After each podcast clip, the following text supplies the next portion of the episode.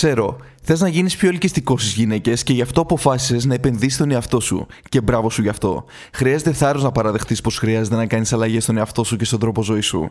Είμαι ο Κοσμάς από το Men's Bible και σήμερα θα δούμε κάποιες αλλαγές που μπορείς να κάνεις στη ζωή σου, οι οποίες θα σε κάνουν άμεσα πιο ελκυστικό στα γυναικεία μάτια. ένα. Γυμνάσου σαν πρωταθλητής. Δεν υπάρχει δικαιολογία για να μην αθλείσαι τακτικά. Μπορεί οι γυναίκες να μην δίνουν την ίδια έμφαση με εμάς στην εμφάνιση, αλλά αυτό δεν είναι ο λόγος να μην είσαι σε φόρμα και να μην δείχνεις υγιής και δυνατός. Ένας άντρας που φροντίζει το σώμα του, τη διατροφή του και γυμνάζεται τακτικά, έχει πλεονέκτημα απέναντι σε κάποιον που έχει νεθληθεί από το λύκειο και τρέφεται μονάχα με σουβλάκια και πίτσες. Ζούμε σε μια κοινωνία η οποία δίνει μεγάλη έμφαση στην προσωπική ευεξία. Το να πιστεύεις πως θα ρίξεις τη hot κοπέλα που έχει όλο το πακέτο και όχι μονάχα εμφάνιση, χωρίς να έχεις προσέξει τον εαυτό σου σε όλους τους τομείς, είναι μη ρεαλιστικό. Η εμφάνιση στον άντρα δεν είναι το παν, αλλά σε συνδυασμό με όλα τα ρενοπά χαρακτηριστικά, μια προσεγμένη εμφάνιση βοηθάει πολύ. Γιατί το να είσαι σε φόρμα λέει πολλά για σένα και το ποιος είσαι. Δείχνει ότι αγαπάς τον εαυτό σου, ότι έχεις πειθαρχία, ότι είσαι δυνατός και ότι έχεις περισσότερες αντοχές και στο τρέξιμο αλλά και αλλού. δύο. Βρες το στυλ που σου ταιριάζει. Το να ντύνεσαι καλά είναι σημαντικό. Ακόμα πιο σημαντικό όμως είναι να έχεις ένα στυλ που ταιριάζει στην προσωπικότητά σου.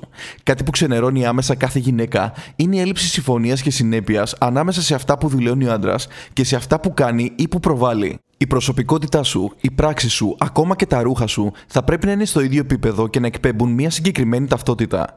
Πολλοί άντρες, θέλοντας να τραβήξουν τα γυναικεία βλέμματα, ακολουθούν τυφλά τη μόδα. Όμως το στυλ που έχουν διαλέξει απέχει πολύ από αυτό που είναι πραγματικά ως χαρακτήρες και προσωπικότητες. Ως αποτέλεσμα, αυτό που εκπέμπουν είναι πως προσπαθούν πολύ να εντυπωσιάσουν. Και όποιος προσπαθεί πολύ στο φλερτ, χάνει.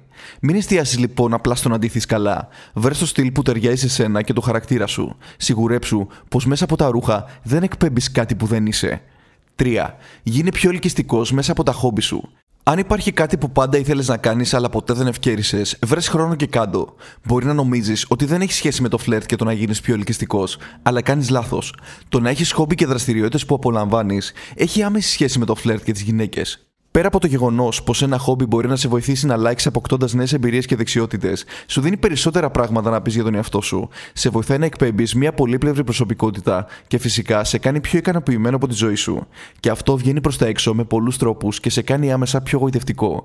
Δεν έχει σημασία το τι θα κάνεις, αρκεί να το απολαμβάνεις. Μάθε μια ξένη γλώσσα, κάνε θέατρο ή χορό, βγες για πεζοπορία ή ορειβασία.